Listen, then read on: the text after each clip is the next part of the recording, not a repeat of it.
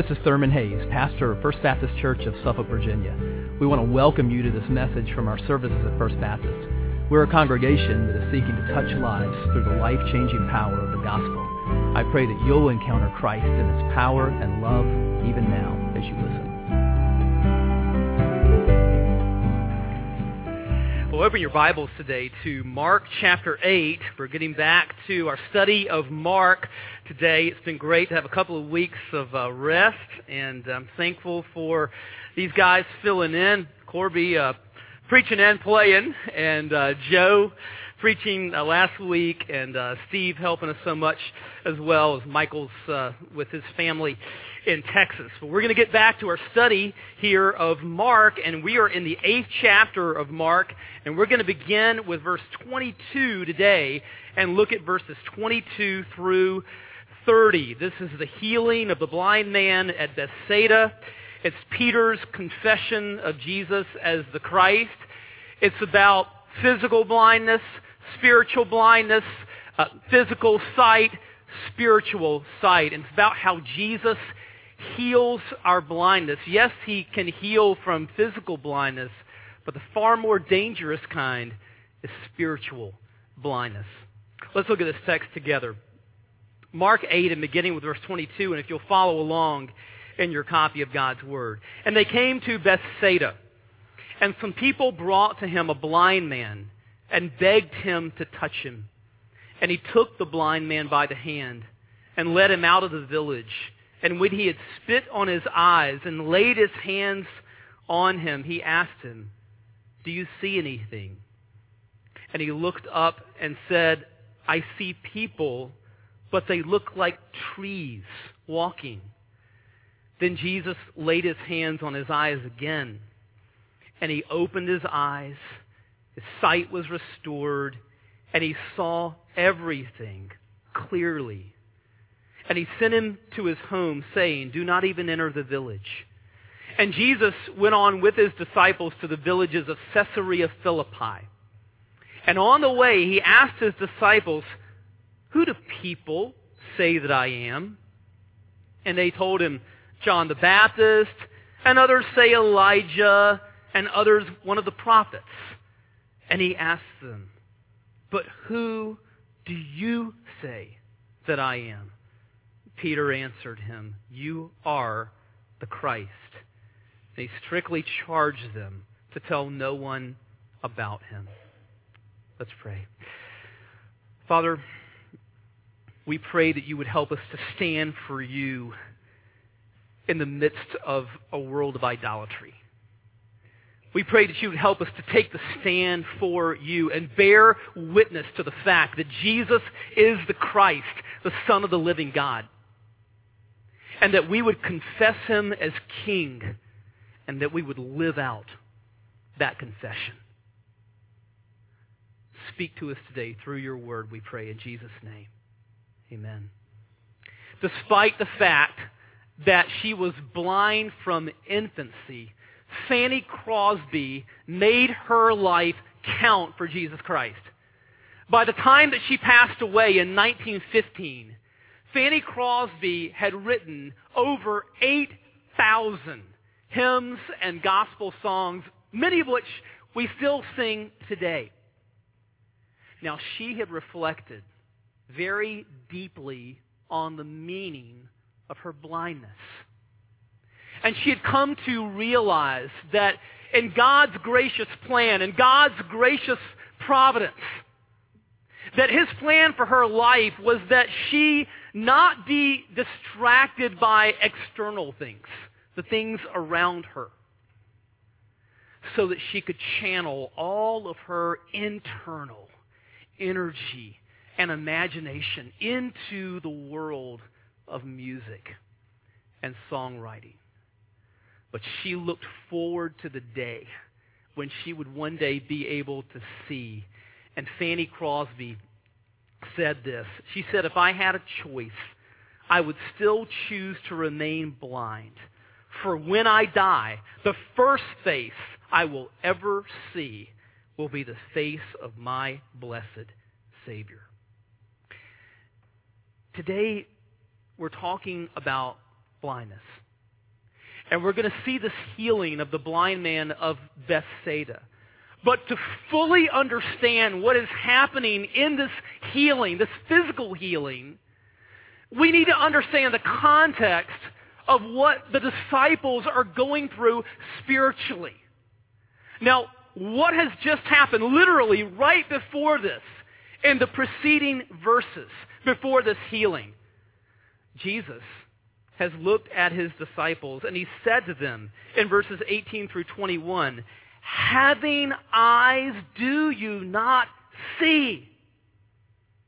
And having ears, do you not hear? And do you not remember? When I broke the 5 loaves for the 5,000, how many baskets full of broken pieces did you take up?"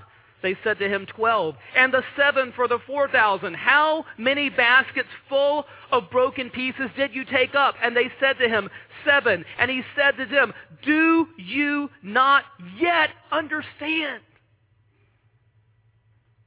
You see, this healing from physical blindness takes place in the context of his disciples' spiritual blindness. And as Fanny Crosby knew, and as Jesus knew, it's spiritual blindness that is infinitely more dangerous.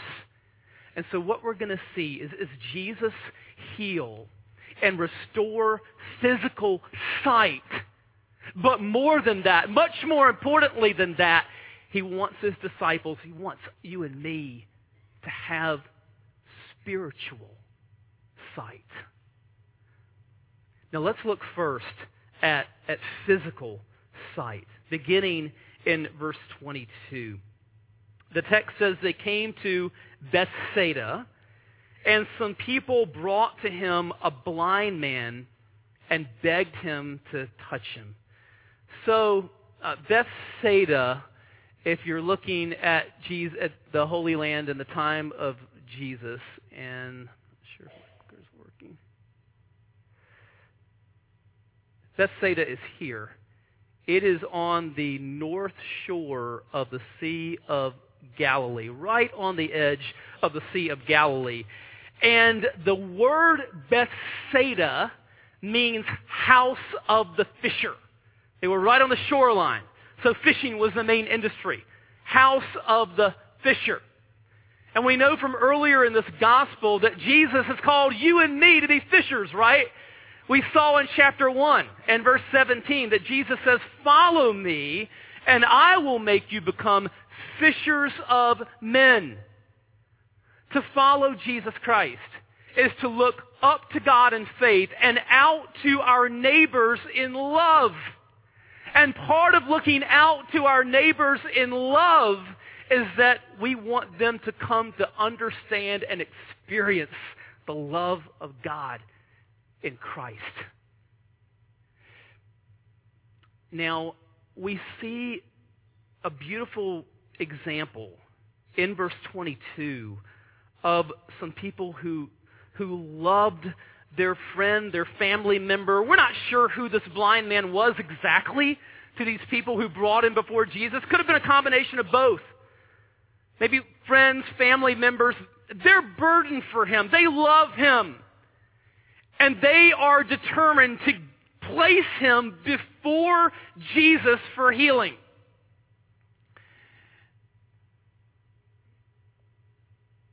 But we know people in our lives that suffer from a far more dangerous kind of blindness. They are spiritually blind. We have people in our lives that are spiritually blind. And what can we do to get them before Jesus? I want to mention 3 things. First of all, we can bring them before Jesus in prayer. You notice here in verse 22 that some people brought to him a blind man and begged him to touch him. Do you pray for lost friends and family members by name? Do you beg God to open the eyes of their hearts to see the Savior and trust him? We can bring our spiritually blind friends and family members and those God brings into our lives, we can bring them before the Savior in our prayers, first of all. Second, we can share the good news about the Savior with them. And do not assume that they understand. I'm in conversation with people who are spiritually blind enough to know that many of them do not understand. They have all kinds of false conceptions of the gospel. Confusion. Do you know that God has put you in their life to clear that up? To tell the good news in a way that is clear to them so that they can understand? God has strategically put you in their life. You may work with them. They may be a part of your family or your extended family. It may be someone that God's brought into your life through recreation or your kids' activities or someone who goes to your school. I mean, on and on and on. But listen, God has put you as His man, His woman, His boy, His girl, His agent to make it clear, to share the good news of Jesus with them. Don't assume that they understand it. And even if they do, most people don't come to Christ the first time that they hear the gospel. We have to hear it usually many, many times before we trust Christ. So we can bring them before the Savior in prayer. We can tell them about the Savior. And third, we can bring them to a church where the Savior is proclaimed. Most people come to Christ as a result of a team effort. It's usually a team of people that God uses. I want you to think of me as your teammate, your ally in seeking to win your friends and family members to Jesus Christ. Here's the deal. If you'll bring your friends here, I promise you, they will hear a message from God's Word in a way that they can understand. It's going to be explained clearly. It's going to be illustrated. It's going to be applied. And the gospel, the good news, is going to be proclaimed every Sunday.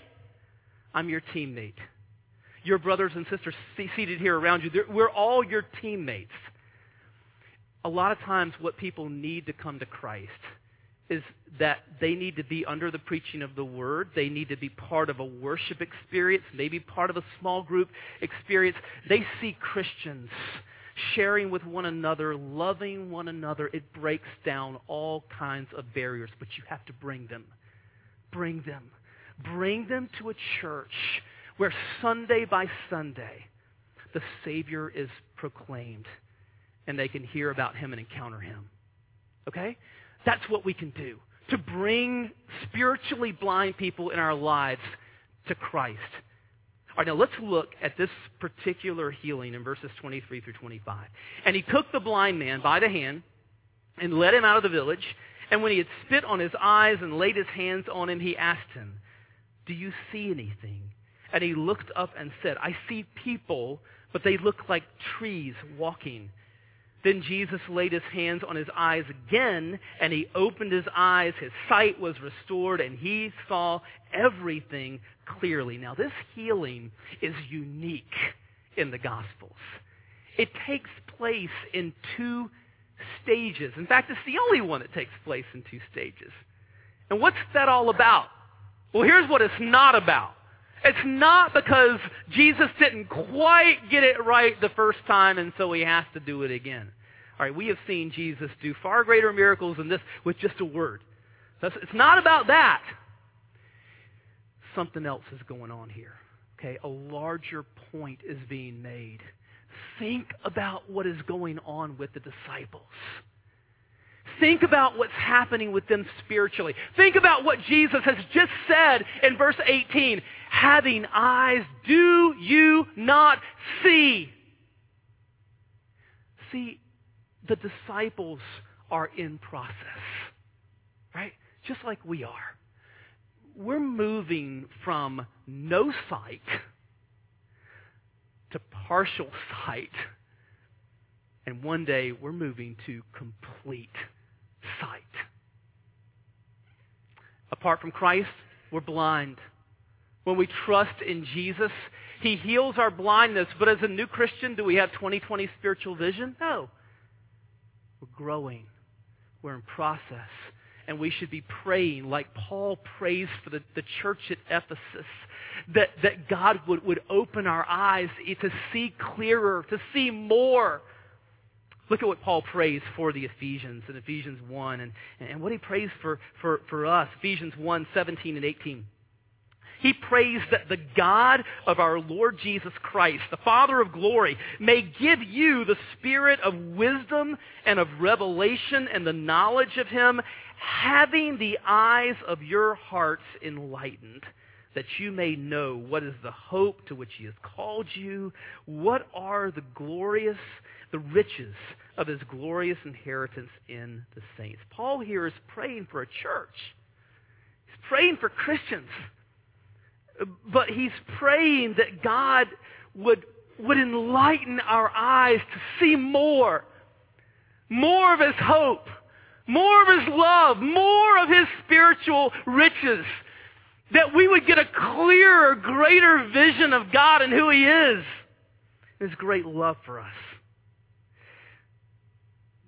And one day we're going to have that. One day it's going to be complete. One day faith is going to become sight. And Paul tells us about that in 1 Corinthians 13 when he says, "For now we see in a mirror dimly, but then face to face. Now I know in part. Then I shall know fully, even as I have been fully known." One day that's going to happen. Until then, we're in process. Now, this should help you understand yourself better. It should help you understand your brothers and sisters in Christ better. Right? We should be praying for ourselves and for one another that God would enlighten the eyes of our hearts to see and grasp more of His love, more of His spiritual riches. But we need to understand we're in process. None of us has arrived. You know, one day faith's going to become sight. It's going to happen. Right? But we're not there yet. None of us has arrived fully. We're all growing. That helps us understand the purpose of the church too. Right? Our purpose is to make disciples, to help people grow, to help people come to greater and greater understanding and vision of the gospel. Physical sight. Spiritual sight. Let's talk about spiritual sight here. Spiritual sight. Verse 27. "And Jesus went on with His disciples to the villages of Caesarea Philippi." Okay, so now if we look at our map again, they have moved, they're moving from Bethsaida here on the north shore of the Sea of Galilee up here to Caesarea Philippi. It's about 25 miles. It's an uphill walk. They were moving from 700 feet below sea level around the Sea of Galilee all the way up to the slopes of Mount Hermon. It's 25 miles away, but boy, it was uphill all the way. And from Caesarea Philippi, from the slopes of Mount Hermon, they could look down and get just this majestic vision of the valley of Galilee stretched out beneath them. But Jesus wants them to get another kind of vision too. He wants them to get away from the crush of ministry in Galilee. And as we've seen Him do frequently before, He takes them on this retreat, gets them away from that everyday crush of ministry in Galilee, and He gets them in a more isolated place. And He wants them to catch a greater vision of who He is. And that's what's going to happen. And it's crucial for us to do that too. If we don't do that, we're like a hamster spinning on the wheel, right? We've got to take time, block out time to be alone with the Savior, retreat, get alone with Him.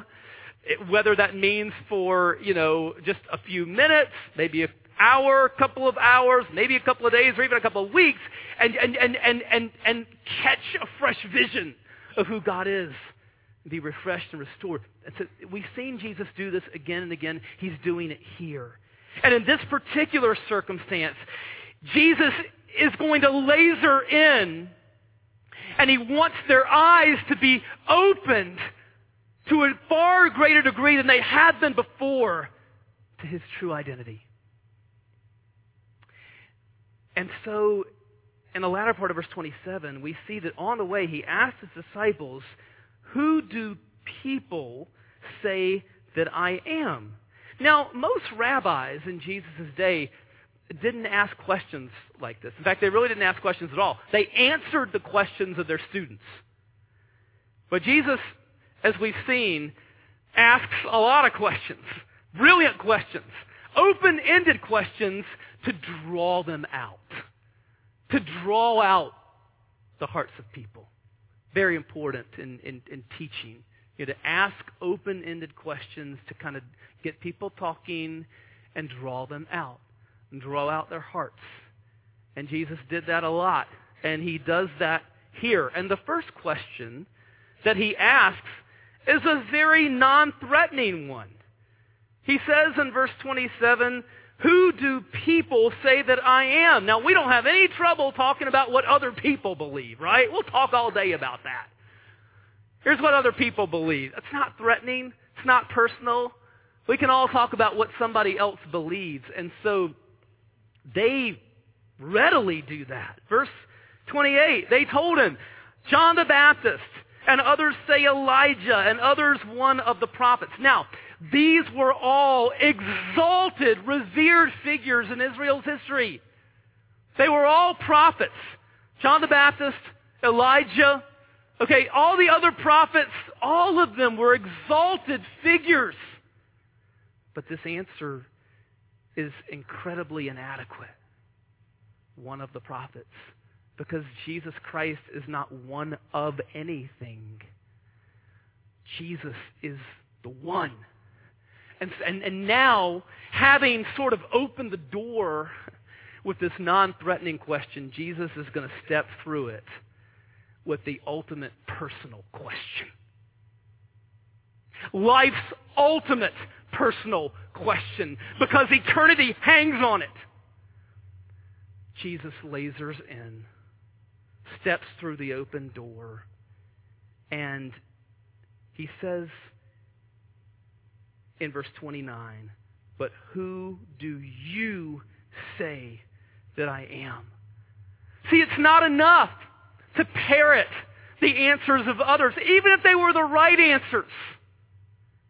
It's not enough just to know the right answers, right? To know what your parents think or what your Christian friends think about Jesus.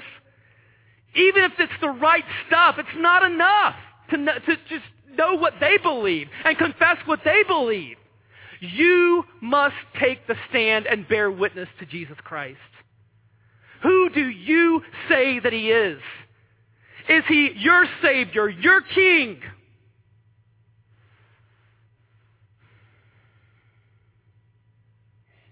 Peter steps up. Verse 29, Peter answered him, "You are the Christ." Now, Christ means Messiah. So Peter is confessing him as the Messiah, and we know from Matthew's account of this that his answer was actually a little more expansive. Peter confessed, "You are the Christ, the Son of the living God." Now that is a fascinating response. First of all, he's confessing Jesus as the Messiah. But then he says, "You are the Son of the living God." Now, we've heard so far in Mark, demons confess Jesus as the Son. The demons, whenever Jesus heals somebody who's possessed by demons, the demons that were inhabiting the person recognize Jesus immediately. And they would fall before him in terror and say, "What do you have to do with me, Jesus, Son of the Most High God?" We've heard the Father confess that Jesus is his Son. Remember at his baptism? Jesus, there comes a voice from heaven. Jesus comes up out of the water. The Father's voice from heaven says, "You are my beloved Son. So we've heard demons confess it. We've heard the Father's voice confess it. But we haven't even seen a human being get even close to this before. Okay, so it's remarkable in that way. But then Peter says, you are the Christ, the Son of the living God. And this was fascinating because of where they were. In Caesarea Philippi, they were surrounded by dead gods, false gods, idols. Caesarea Philippi was named after the Caesar, who was worshipped as a god.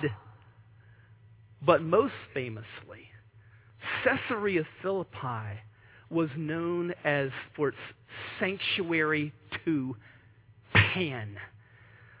Let's take a look at an image here. This is Caesarea Philippi, and into the rock side of this mountain, the pagans had built this sanctuary of Pan. Pan was a false god. He was the god of the flocks.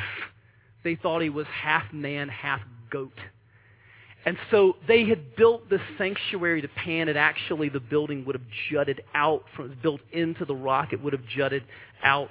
And you can see still some of the ruins here to that. And you can see in other angles, you can see columns and things that were a part of this place that was in honor of an idol. This confession of Jesus as the Christ, the Son of the living God, is made in a place where they were surrounded by idols. Now listen, we are called to make that confession and to follow Jesus Christ in a world and in a culture where we are surrounded by idols. Okay? We're surrounded by them. Idols of greed and money and materialism. Idols of fame and prestige and a lust for power and position. Idols of sensuality, sexuality, pornography, which surrounds us. And then the theologian John Calvin said that our own hearts are like idol factories that continually are manufacturing them. Idols of the heart, a desire for control and significance and comfort and on and on and on. We're surrounded by idols. And we are called to confess Jesus Christ and to stand for Jesus Christ in the midst of such a world.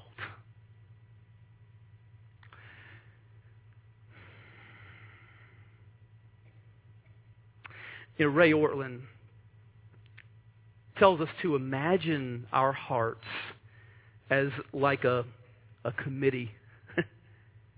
And imagine that within our heart, there's this committee that's meeting, and there's a long table, okay, and where a committee would meet. And there are leather chairs that are around the table, maybe bottles of water on the table, and maybe everybody's got their laptops out, okay, and the committee is getting ready to meet. And around the table sit all of ourselves, okay? Our social self is there at the table, okay? Who we are around our friends. Our private self has a seat at the table. That's who we are when no one's looking. Our church self has a seat at the table.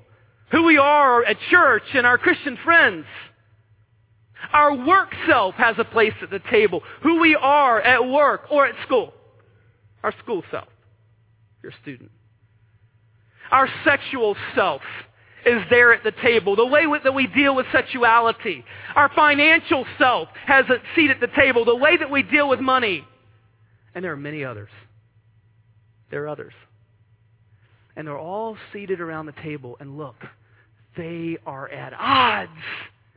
They're agitated, bickering with one another. The committee can't decide on anything. They are in each other's faces. They're debating and arguing back and forth, and there's conflict. They can never come to a unanimous decision about anything. Well, how do we deal with that? There are a couple of ways that we can do that. Ray Ortlund says one way that we can try to deal with that is to invite Jesus to be a part of the committee. Come on, Jesus. We'll give you a seat at the table, right? You can have a vote too. That doesn't work. First of all, it would only make things more complicated. And second, Jesus doesn't want to be on your committee. He doesn't want to be added to your crowded life, to the idols in your life. He's not one of anything. Remember, He's the one. The other thing that we can do, and the only thing that will work, is to come in and fire the committee. Fire the committee and say, Jesus Christ is now in charge. Jesus is in charge. He's in charge of all of you, of everything, every aspect of life. He is King. He is Lord. No more debating back and forth. No more votes. The committee is fired. Jesus takes over. You give Jesus the controls of your life. You say, Lord, I've made a mess of it. I want you to rule and reign. See, following Jesus Christ is not adding Jesus to the idols in your life. It is subtracting your idols. Okay, and confessing Him and following Him as Savior and King. That's the stand. That's the confession that we must make. Let's pray together. As we bow before the Lord right now, if you're here today and you have never definitively turned from sin and self and said, I want to follow Jesus Christ, we want to invite you to do that. The work has been done. Christ has died for sinners like you and me. He is risen from the grave, as we sang earlier. New life, eternal life is available to you. But you must receive it. And the way that you do that is to turn, repent, turn from trying to do life your own way apart from Him and turn to Jesus and say, Lord, I trust in you. I rest in what you have done for me, and I give you my life. I turn over the controls to you. And Jesus tells us that when we do that we're to acknowledge Him before others. In a moment, we want to give you the opportunity to do that. If your heart is to follow Jesus Christ, as others stand in just a moment, we want to invite you to come. I'm going to be right here at the front. Just come share with me what God is doing in your life.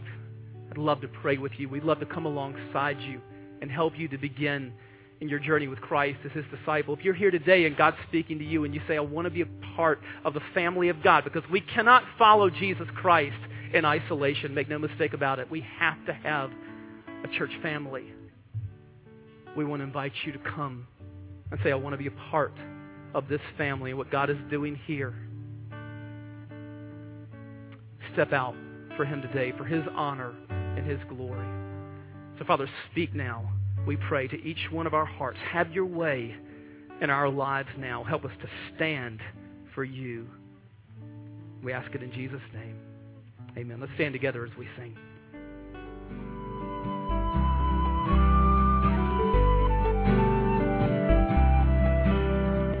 I hope you've been blessed by this message. Christ is the answer for every need, now and for all eternity.